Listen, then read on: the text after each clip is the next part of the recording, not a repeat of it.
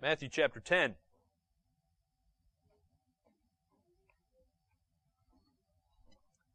Today we're going to carry on with the mission discourse that Jesus is giving us here. That really started in Matthew chapter 9. So today we'll look at Matthew 10 verses 16 through 42, which gives us the king's instruction. Now, as part of their training, remember, Jesus is training the apostles for their mission that Jesus is giving them.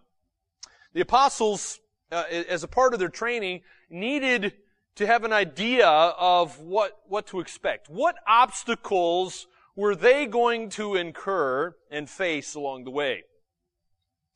Now, at this point, it's probably a good idea to remind you that if you're a believer, if you have put your faith in Christ alone, you have become a Christian, you've received that second birth that we've just been singing about, then you are a disciple of Jesus Christ. You are a follower of Jesus Christ. And there is great uh, truth here that is applicable to you as well. So what we're going to see here is that most of, of Matthew chapter 10 contains instructions about what Christ's disciples can actually expect while they're waiting for Christ to return.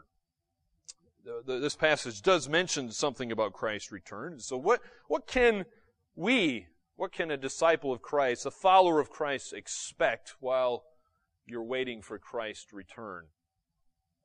So we're going to look at these various uh, expectations and instructions that Jesus gives, and we'll just take them one by one and then look at the implications that means uh, for those who, of us who are part of the church.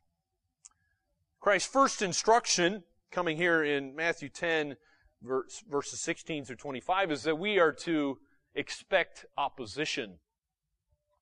Christ instructs us to expect opposition. Let's start reading in uh, Matthew 10, verse 16. He says, Behold, I am sending you out as sheep in the midst of wolves. So be wise as serpents and innocent as doves. Beware of men, for they will deliver you over to courts and flog you in their synagogues, and you will be dragged before governors and kings for my sake, to bear witness before them and the Gentiles.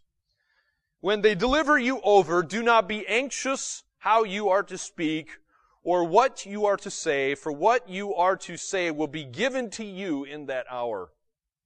For it is not you who speak, but the Spirit of your Father speaking through you. Brother will deliver brother over to death, and the father his child, and children will rise against parents and have them put to death. And you will be hated by all for my name's sake, but the one who endures to the end will be saved. When they persecute you in one town, flee to the next. For truly I say to you, you will not have gone through all the towns of Israel before the Son of Man comes. A disciple is not above his teacher, nor a servant above his master. It is enough for the disciple to be like his teacher and the servant like his master. If they had called, if they have called the master of the house Beelzebul, how much more will they malign those of his household?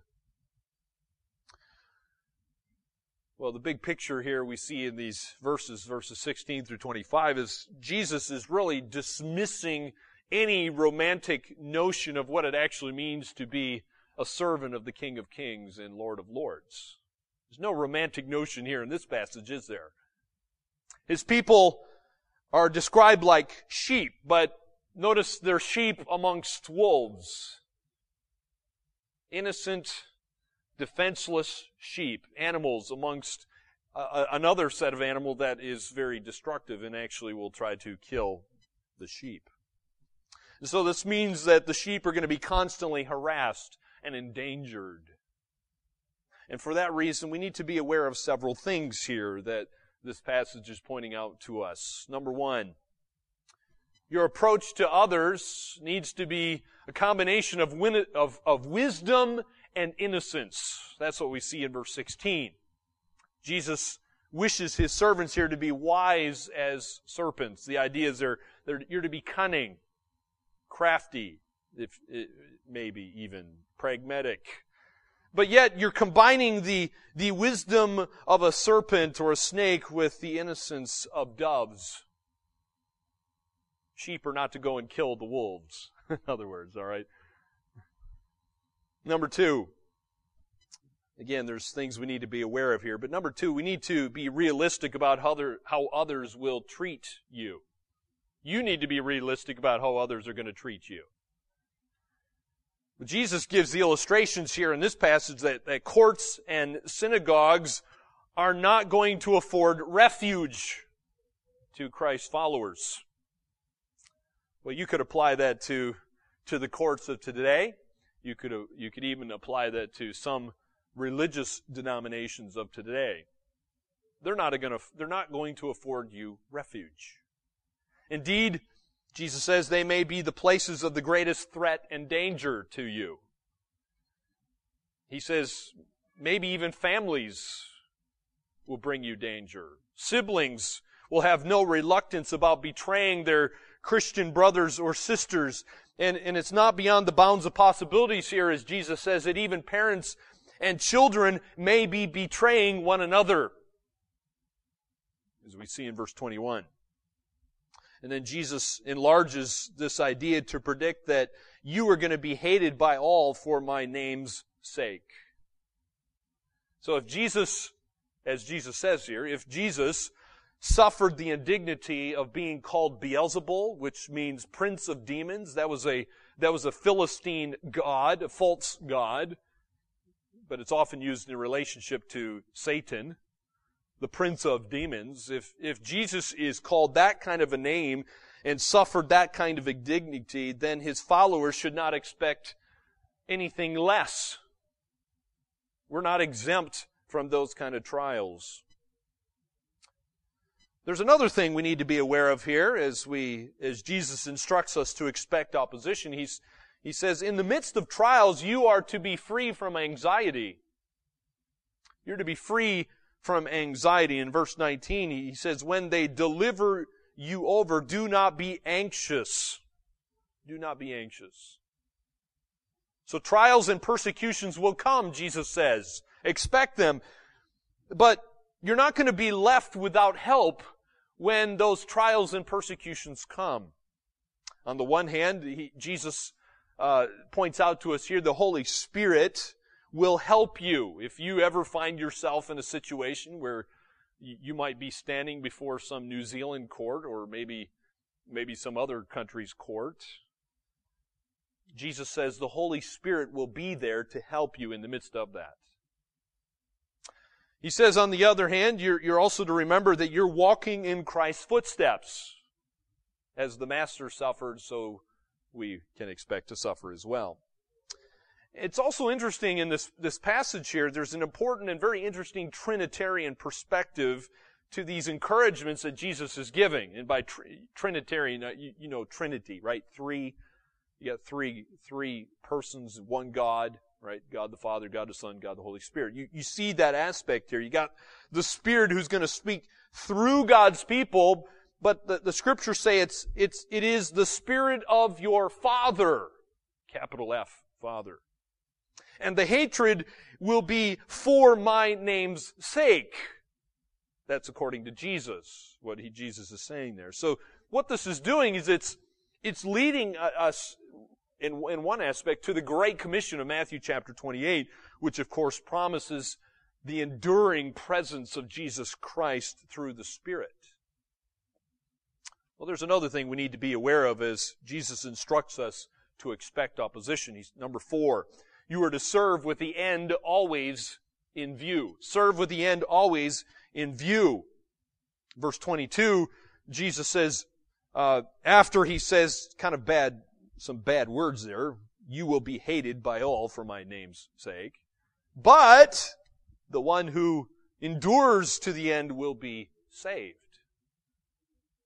So you serve with the end in view, and that'll make all the difference in your life. It's the one who endures to the end, Jesus says, will be saved. So what is the end here? What is Jesus talking about when he says the end? Well, Matthew says that it's the coming of King Jesus. You look at the context, verse 23 talks about the Son of Man coming. Before Jesus left this earth, he said he would return. Of course, he hasn't returned yet, but we know he is. He always keeps his promises. And what does it mean to be saved when he says the one who endures to the end will be saved? What, is, what does that mean? Well, saved here doesn't mean that, that these people and, and, and maybe you are going to be rescued from death. That can't be it. I mean, just think about what, what happened to Christ's apostles. John was the only one who lived to be an old man. So that can't be what it's talking about. Those, it doesn't mean you're going to be rescued from death, but rather that they're going to be, they're going to experience the full blessings of salvation both now and in eternity. You realize salvation, there's, there's a present aspect to salvation. Right? I hope you realize that. Uh, don't just think about eternity, but there, there's, there's blessings that come to a Christian here in, in now. And so what this is doing is it's, it's anticipating the teaching of, of the latter chapters we're going to look at in, in uh, next year, in which the appearance of the Son of Man is shown to be the point at which all of history is moving toward the culmination of the kingdom.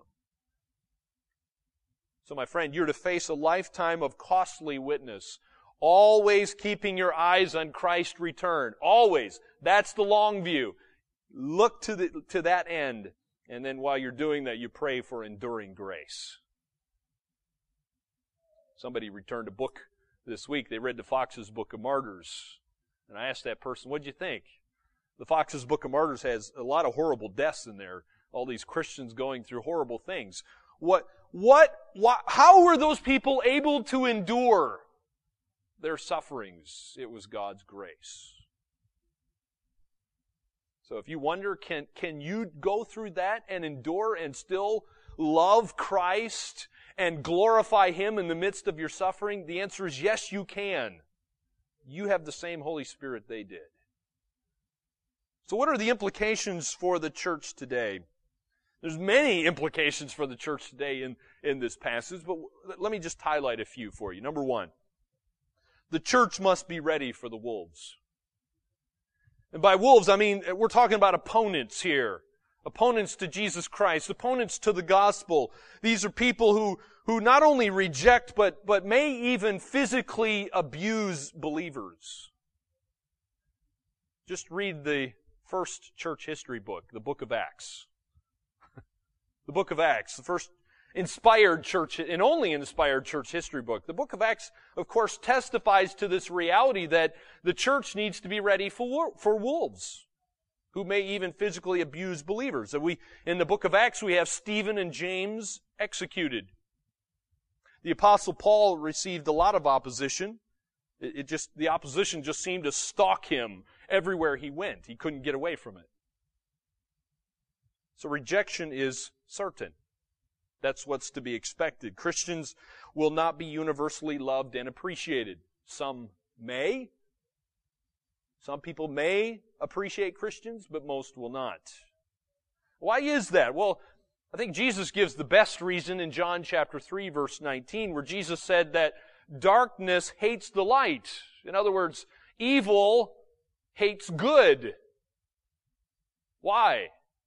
Jesus said, Darkness hates the light because the, the light shows, it, it reveals their darkness, their, their facade, if you will.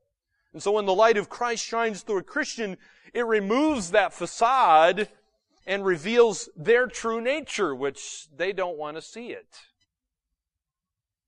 So my friends, be ready. Be ready. The second implication is this. The church is the new family. The church is the new family. And so when you're rejected by a relative, uh, as Jesus is talking about here, whether that may be your father, mother, or, or sibling, or, or someone like that, you need to connect to the new family. God's given you a new family. Jesus identifies that new family as being His followers who do the will of His Father in heaven. That's what Jesus says in Matthew 20, or, or sorry, Matthew chapter 12 here on the screen for you, verse 49. He says, stretch out his hand, This is Jesus. Stretch out his hand toward his disciples. He said, Here are my mother and my brothers. For whoever does the will of my Father in heaven is my mother and sister and, or brother and sister and mother.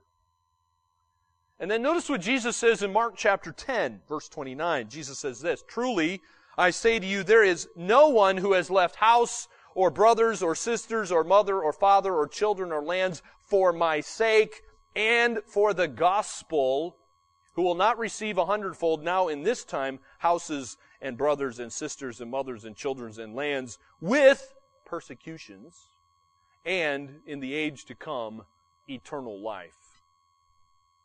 Let me just highlight one little part there for you. Notice Jesus says, yes, you may lose your blood relatives, but you gain far more.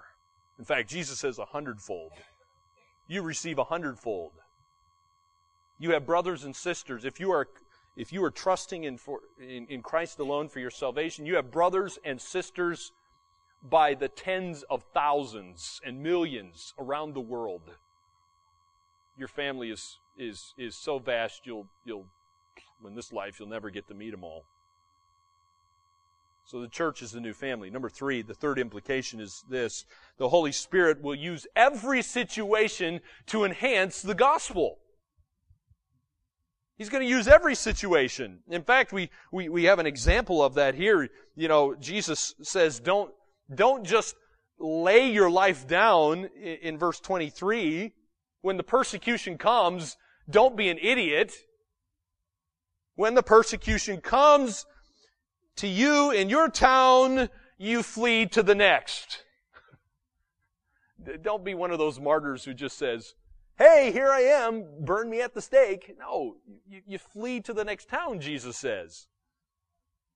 So, so crisis is an opportunity really to watch the Holy Spirit work. He can turn any situation around and, and give strength to the church in the midst of those crises. So as verse 23 says, persecution is sometimes used by God to spread the gospel. So our task is to both endure the opposition and then remain firm for the gospel. Our fourth implication here from this passage is this. God's promises are especially with His people in their dangerous mission. So yes, we have a dangerous mission, but there are some precious promises that God gives us in the midst of the dangerous mission that we have. For example, with persecution, according to verses 19 and 20, comes the promise of the Spirit's presence. Oh, it doesn't get any better than that. You have the third person of the Trinity everywhere you go. Any situation, you are never alone. So if you're thrown in prison, the Holy Spirit's there with you. Another one is, is actually a twofold promise in verses 22 and 23. So with persecution, we get a twofold promise. So this is, this is a two for one deal here. This is even better, isn't it? So it says here that those who remain firm are going to be saved. And remember, I, I mentioned saved is referring to that the full blessings of salvation, both, both here as, as well as in eternity. But the other part, the other aspect of the twofold promise is that Christ is coming again. In other words, there is light at the end of the tunnel there is light at the end of the tunnel, and I'm referring to Christ. Well, Christ's instruction doesn't end there. We, we saw, first of all, Christ's first instruction was, you are to expect opposition. Number two, Christ's second instruction is this, do not be afraid. Do not be afraid. In fact, if you're observing this passage properly, you'll notice Christ actually repeats that phrase three times. Do not be afraid. You know, we'll, we'll read those here individually. And you say, well, why, why should I not be afraid? Why should you not be afraid? I mean, this is bad news. Expect opposition. Opposition's coming. Okay, I'm, I'm, I'm shaking in my boots now. But Jesus says, do not be afraid. Why does King Jesus tell us not to be afraid? Well, he gives, he actually gives us three reasons. Every time he commands us not to be afraid, he gives us three reasons not to be afraid. Number one, in verses 26 and 27, is that the truth will triumph. Look at verse 26. Verse 26. We have the first, don't be afraid. So have no fear of them. Those people who can kill you and throw you in prison and bring you before the courts and the synagogues. Don't fear them, for nothing is covered that will not be revealed or hidden that will not be known. For what I tell you in the dark, say in the light, and what you hear whispered, proclaim on the housetops. So the truth's gonna triumph. You may not feel like that right now, but, but it always will triumph in the, at least in the end. So the time's coming when everything's going to be disclosed, Jesus says. So God's servants must boldly proclaim what Jesus has taught them. Boldly proclaim what Jesus taught them. Proclaim it from the housetops. They, they, they did that in ancient Israel. Uh, if, if, a message needed to give out, you, you go up in a high place and just shout it out. Well, at the final judgment, those who have been persecuted, or I should say those who have persecuted Christ's followers, you know what's going to happen to them? The Bible tells us what's going to happen to them. They're going to be exposed for, for who they really are. They're going to be exposed for the wicked person that they are. And then those who have been faithful to Christ are going to be exonerated and vindicated. And since this is the case, Jesus' disciples then shouldn't be afraid. If you're a disciple of Christ, if you're a follower of Christ, you shouldn't be afraid of, of people in powerful positions, whether that's an MP, a prime minister, or a judge, or, or a city council member, or, or, or, or even somebody in a religious organization. You need to be bold in your public testimony for Christ. What Jesus was telling them in private, he, he tells them, you need to proclaim fully and widely. Fully and widely. So number one, we see the truth will triumph. That's the first reason that King Jesus gives not to be afraid. The second reason King Jesus gives us not to be afraid is this, that the soul matters more than the body. Your soul matters more than your body. Look at verse 28. Verse 28. And, here's your second, do not fear. Do not fear those who kill the body, but cannot kill the soul. Rather, fear him who can destroy both soul and body in hell. The Greek word Gehenna. So the soul, Jesus is saying, matters more than the body, and, and for that reason you should not fear. You're not to fear people. Why does Jesus say you should not fear people? Because a person, or a group of people, or a government can only take your life. That's the only thing they can do. That's it. They can deal with your body, but they cannot touch your soul. That's untouchable to them. But there is one, it says here, there is one whom you should fear. And that's God. Because God is the only one who can touch your body and your soul. He's the one who can throw you into the eternal flames of hell. So you need to fear God. Because He's the one who determines your final destiny. Your body's temporary, but your soul is permanent. You need to, you need to be concerned more about your soul than you are about your body. And so this is the eternal perspective uh, that enabled many people to go through horrible persecutions and trials. And I love, uh, I love what Martin Luther declared as he was standing there at the Diet of Worms, and, and he was expecting to be burnt at the stake for what he was going to say.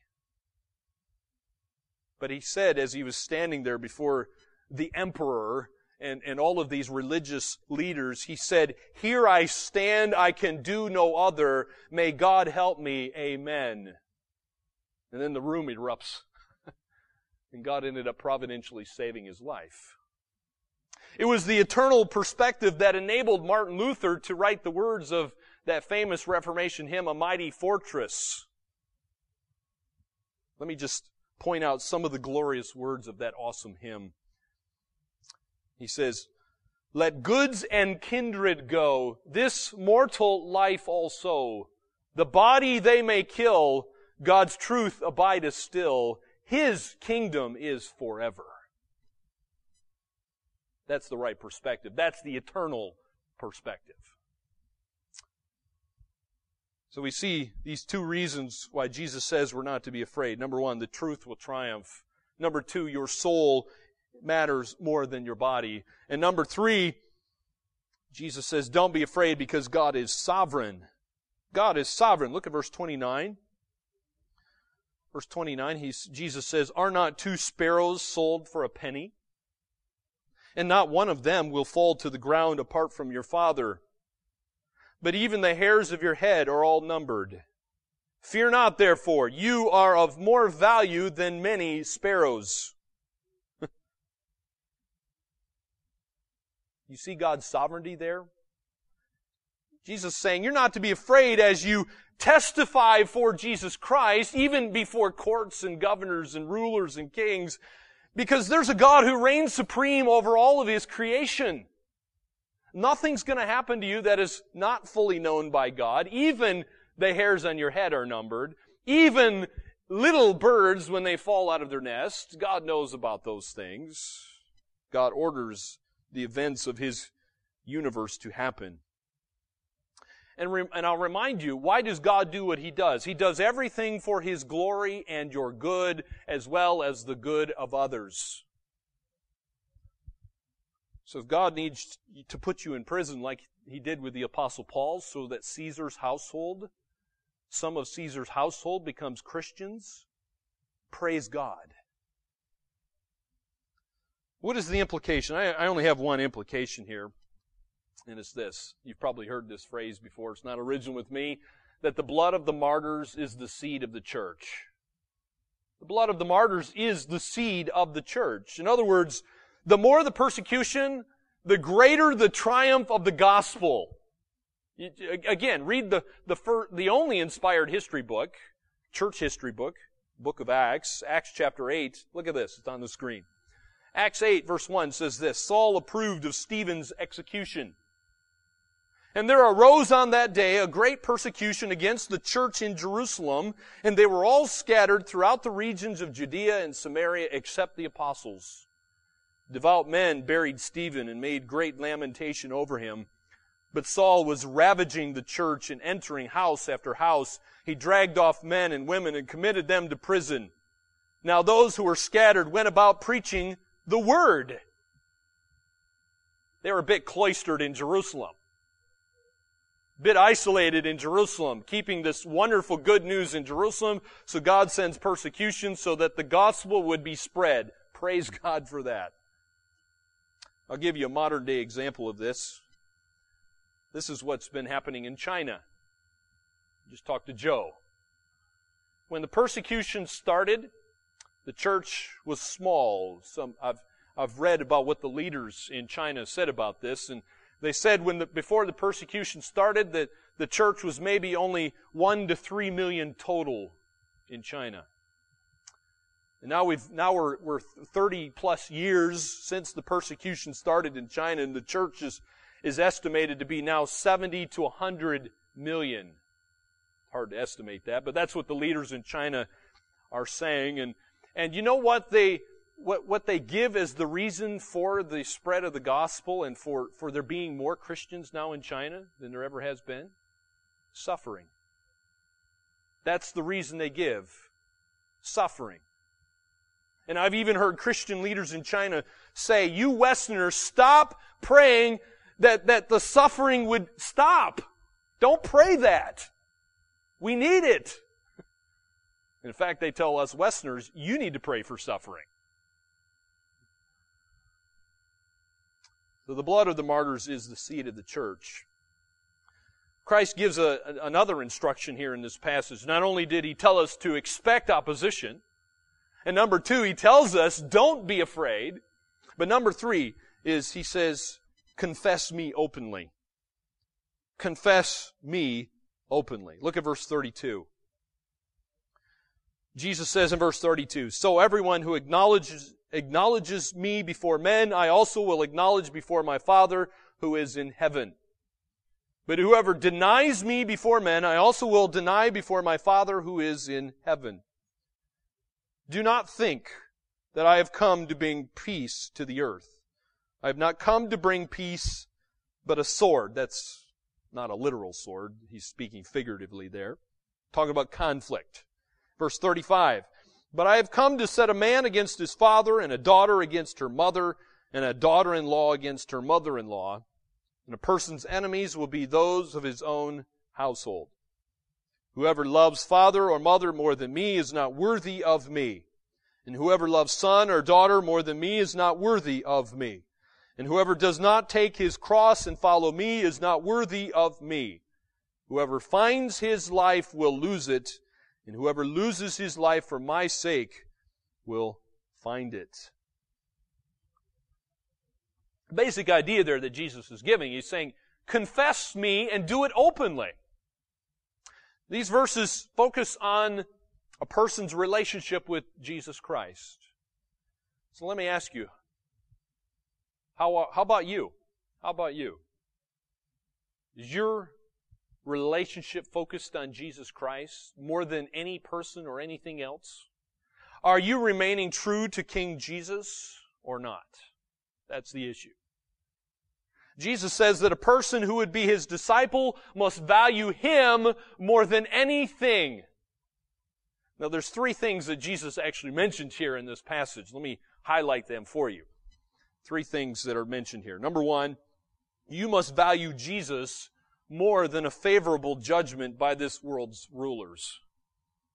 You must value Jesus' opinion and thoughts more than the world's rulers, whether that's an MP, a, a, city councilor, the prime minister, or any other world ruler you can think of. You must value Jesus more than that. Number two, you must value Jesus more than your family. That's what he says in verse 37. You must not love father or mother more than Jesus.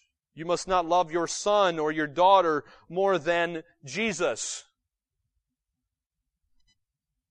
Number three, we see in verse 38 and 39, we must not, you must not value, you must, I should say, you must value Jesus more than your life. Even more than your life. Do you?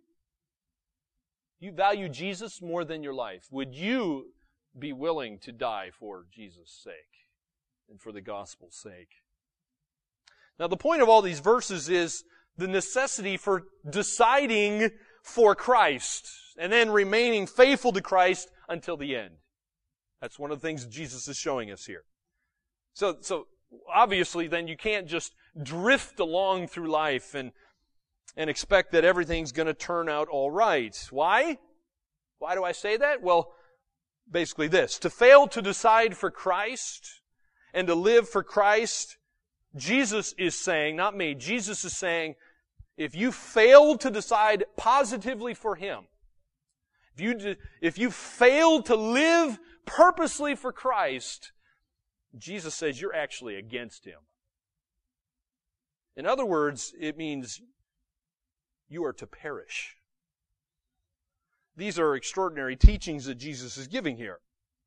One of the things they're showing us is that uh, Jesus has a, a, a great self understanding of himself. It shows his self understanding. Yes, he was a man.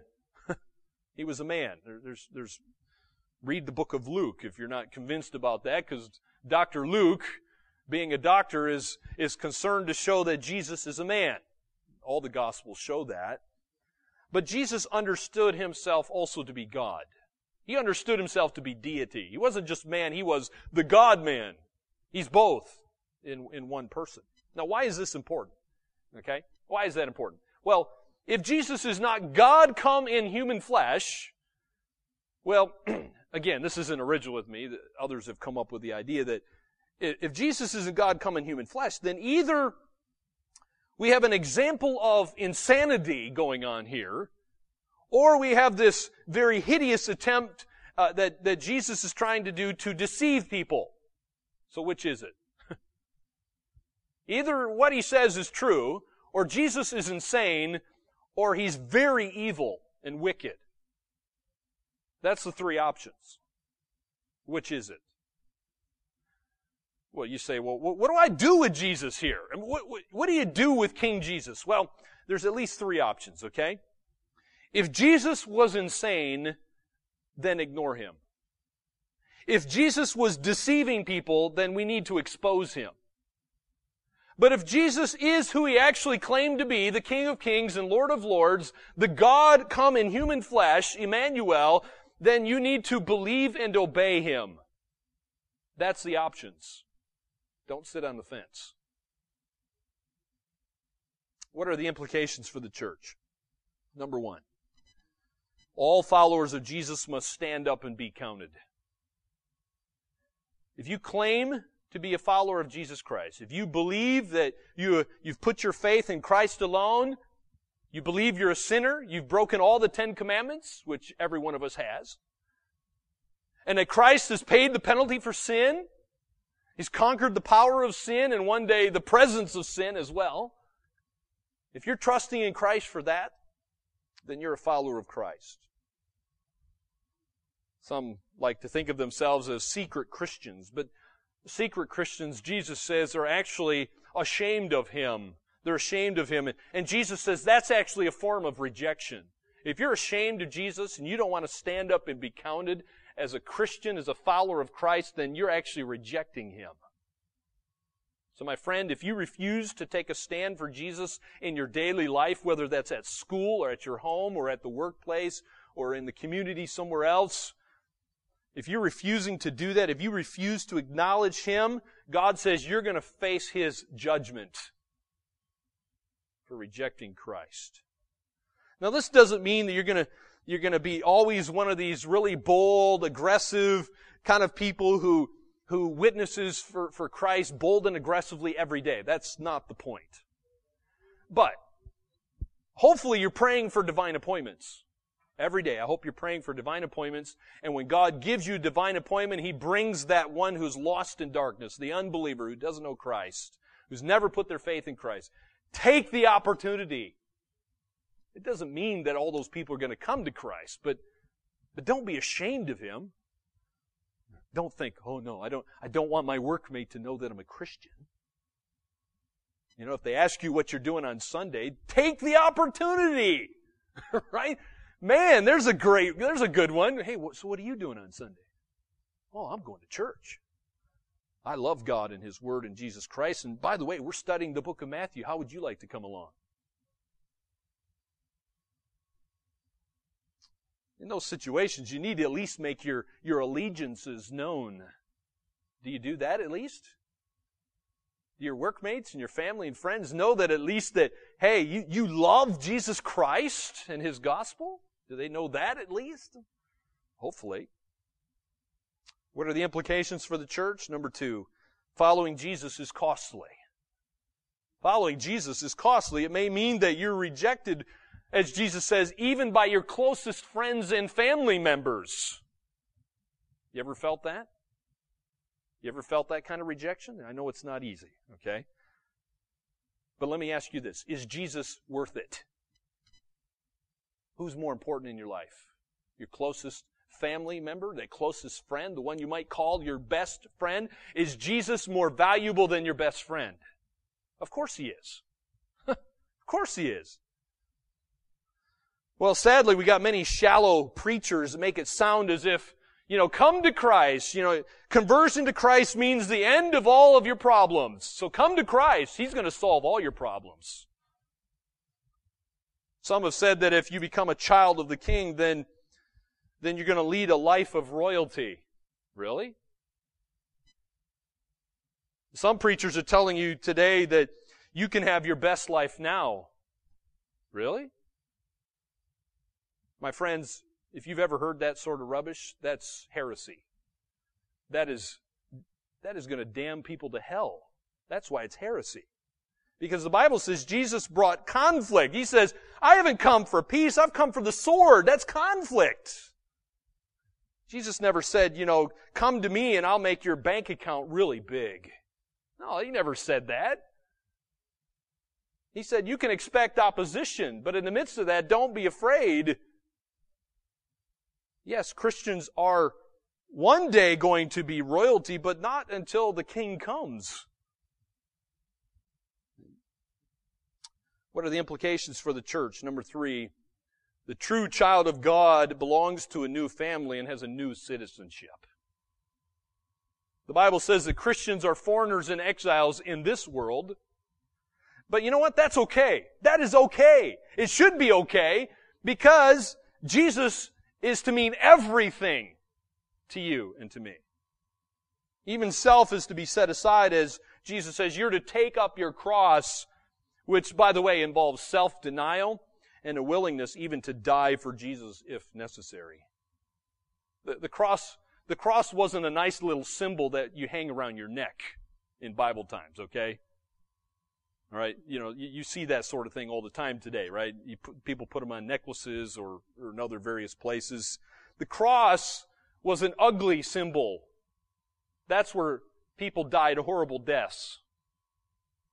Jesus says, you need, you need to take up your cross and follow Him. That involves self-denial and even a willingness to die for Him.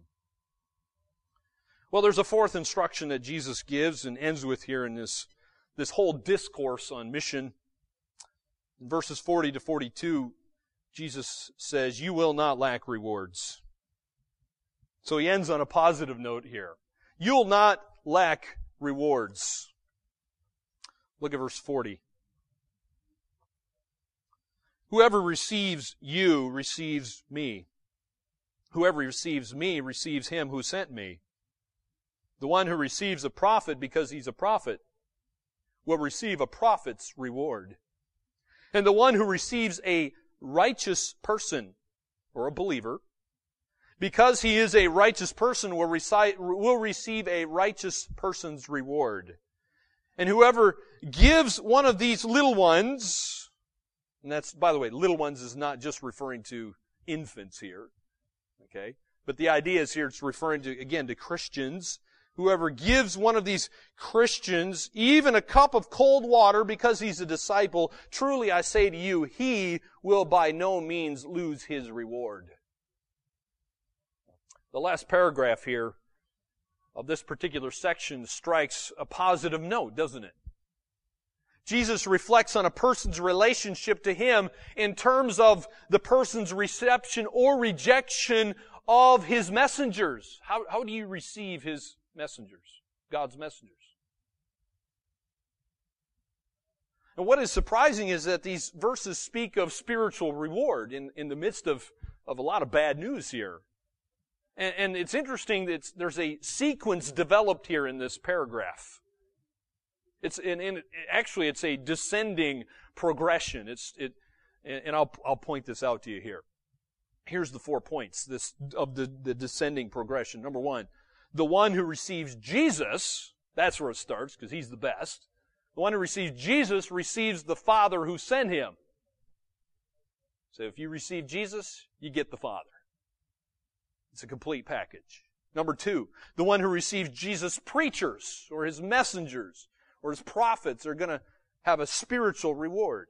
And then number three, the one who receives a righteous man will receive a reward. And then the last one Jesus mentions here is the one who receives the least of Christ's disciples, other believers, will be rewarded as well. So Jesus is saying, you receive another believer, you, you do some, what you may think some menial thing, giving a cup of cold water to another believer, and you're doing that in Christ's name. Jesus says, you're doing it to me. You're doing it to me. You're welcoming Christ himself. Why? Because he lives in people through the Spirit. What is the implication for the church? I just have one implication here. Christians are never alone. Christians are never alone. Never. Not for one second, not even for one nanosecond. So when you face terrible odds, maybe like the apostles were, were Jesus telling them to ex- expect, or worse, when you face terrible odds and the hostility of the world seems to be against you, you are not alone. You're never alone. The bride of Christ is never without her groom. Never. The bride of Christ, of course, the church, the Bible says in, in, uh, in the book of Ephesians, Jesus loves the church and gave himself for her. He's always with her. We see that concept again in Matthew chapter 28. He, he tells to go and make disciples. I'm with you always, even until the end of the world. So the world does, does, uh, or what the world does to you is being done both to Christ and to the Heavenly Father. God cares. He knows. Which is why he tells us in Peter to cast our cares upon him because he cares for us. Now why is this, why is this true? When someone does something to a believer, they're actually doing it to Christ and to God. Why, why is that true? Why can we say that? Well, the Bible says you're one with them. You are one with them. Christ says there is a union you see that phrase often in the book of Romans, for example, in Christ, with Christ. You're with them. You are one with them. The union between Christ and God is actually extended to all believers. And so you go out not just with Christ's authority, but you're actually going with Christ with you, and you have the Holy Spirit with you. You're not alone. I hope you find that comforting. that is a glorious truth that we need to meditate on more, I'm sure. Uh, I'm sure, I'm sure we could all meditate upon that truth more. And, and you, would understand a, probably a little bit more as we meditate on that, why men and women and children throughout, throughout church history have been able to go through horrible persecutions and afflictions and trials you, you might ask the question, how can I do that? How can I endure such persecution? How can I endure it now? You might be wondering, maybe you're thinking of something that could happen to you in the future. How, how can that be possible? It's because you're not alone. As men and women sit in prisons, even today, in various countries around the world, they're not alone. Christ and the Spirit are there with them and as they see even family members executed before their very eyes, how can they endure? Because Christ is there with them. They're looking for the heavenly city. They, they know that this world is not their home. They know they're exiles and foreigners on this world, and so they're, they're looking for Christ and the kingdom to come. Something that's far greater. My friend, never forget that you, if you're a Christian, you're not alone.